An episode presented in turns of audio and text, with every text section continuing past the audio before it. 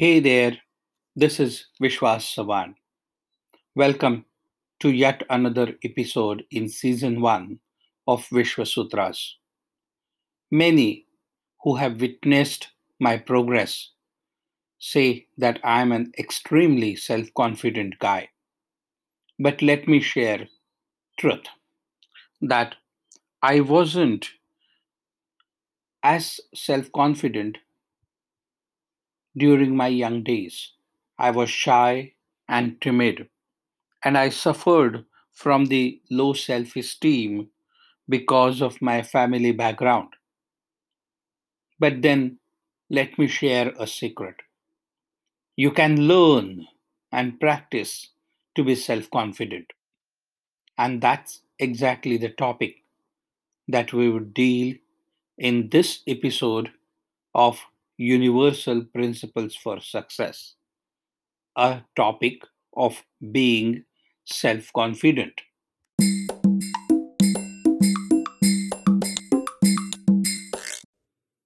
Chapter 5 The Power of Self Confidence. Confidence is one of the most important qualities in life. The role of confidence has been discussed and debated at great length for years, and there are numerous books and tutorials that describe in great detail what it means to have confidence. Wikipedia describes confidence as the state of being certain either that a hypothesis or prediction is correct or that a chosen course of action is the best or most effective. When I think of confidence or lack thereof, I think of myself when I was a high school student. I was shy and timid, and I suffered from low self esteem because of my family background. I lived in the slums while many of my classmates resided in the high risers in very good parts of town.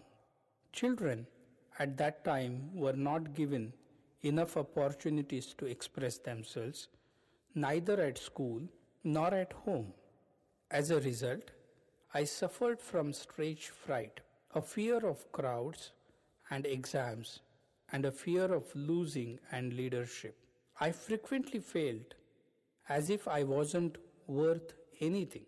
However, my parents noticed this early on and they made a conscious decision to turn things around. First of all, they encouraged me to participate in sports and especially outdoor activities. As I started winning long distance running races, my self worth increased. I began to set higher goals for myself. And with the motivation from my parents and disciplined practice, I began to experience positive outcomes. To overcome my stage fright and fear of public speaking, my mother registered me for a speech competition. I was so nervous. I wanted to run away. But my mother made sure I stayed put. I saw many kids my age coming onto the stage and not making complete fools of themselves. I thought to myself, I can at least shout. And this very realization boosted my confidence. When it was my turn, I stood there for a few seconds on shaky legs, drenched in sweat. Then I looked at my mother standing at the far end of the hall, looking at me with motherly love and confidence oozing from her eyes. I didn't want to let her down. So I plucked up the courage and started to speak. And the rest is history. My speech was one of the best, and I was given the consolation prize. It boosted my confidence immeasurably and removed my fear of public speaking and stage fright in one fell swoop. English is my second language, and as a result, I didn't think I would ever be able to read, write, and speak proficient English. One of my teachers, Mrs. Vasudha Natu, arranged extra lessons for me, during which she deliberately made mistakes. As I was able to spot her mistakes, I realized that English was not such a tough language. When I wanted to make some pocket money, my father agreed on the condition that I work in the shops in one of the posh parts of the city. The majority of the customers here speak English. So I had no choice but to converse in English. I still make mistakes and admit that regular refresher courses are required. In fact, Nina Rasmussen, my current tutor, once said, acknowledging that there is a problem is a sign of confidence and willingness to improve. There are numerous examples of how famous and less famous personalities have worked on confidence building. There is no shortcut to confidence building. However, it is a process which involves succeeding at something challenging. Genuine confidence is built upon a solid foundation of achievement that you can look back on and draw strength from when things get tough. But once the seed of confidence has been sown, it raises ambition. You start setting higher goals and you succeed through a mixture of planning, hard work, and self motivation. Every success will boost your confidence level further. I have experienced numerous benefits of increasing my own self confidence.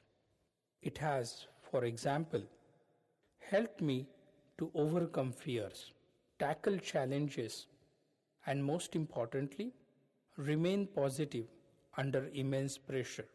Every athletic victory I experienced as a child boosted my confidence, which in turn improved my performance. Confidence has also brought me and the people around me an immense sense of inner happiness and satisfaction. The more confident I have become, the more relaxed I find myself in social settings and interactions. Because my belief in myself is internal and not reliant upon external judgment, I am more enthusiastic about the future. And the more enthusiasm I exude, the more inspiring I will be to others, which in turn will make me a better leader. I am certainly much better at handling peer pressure and panic situations now than I used to be. However, one need to consciously work on every aspect of confidence building, whether for one's own benefit or the benefit of others.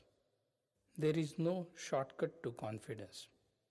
It is a process that one must go through with perseverance and patience, but the benefits are immense.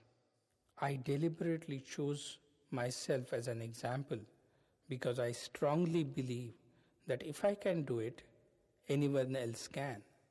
So, welcome to the club of confidence builders. Mrs. Vasudha Natu was my teacher at the New English School, Ramanbagh, Pune, India. Miss Nina Rasmussen is lecturer in English at the Copenhagen University, Copenhagen, Denmark.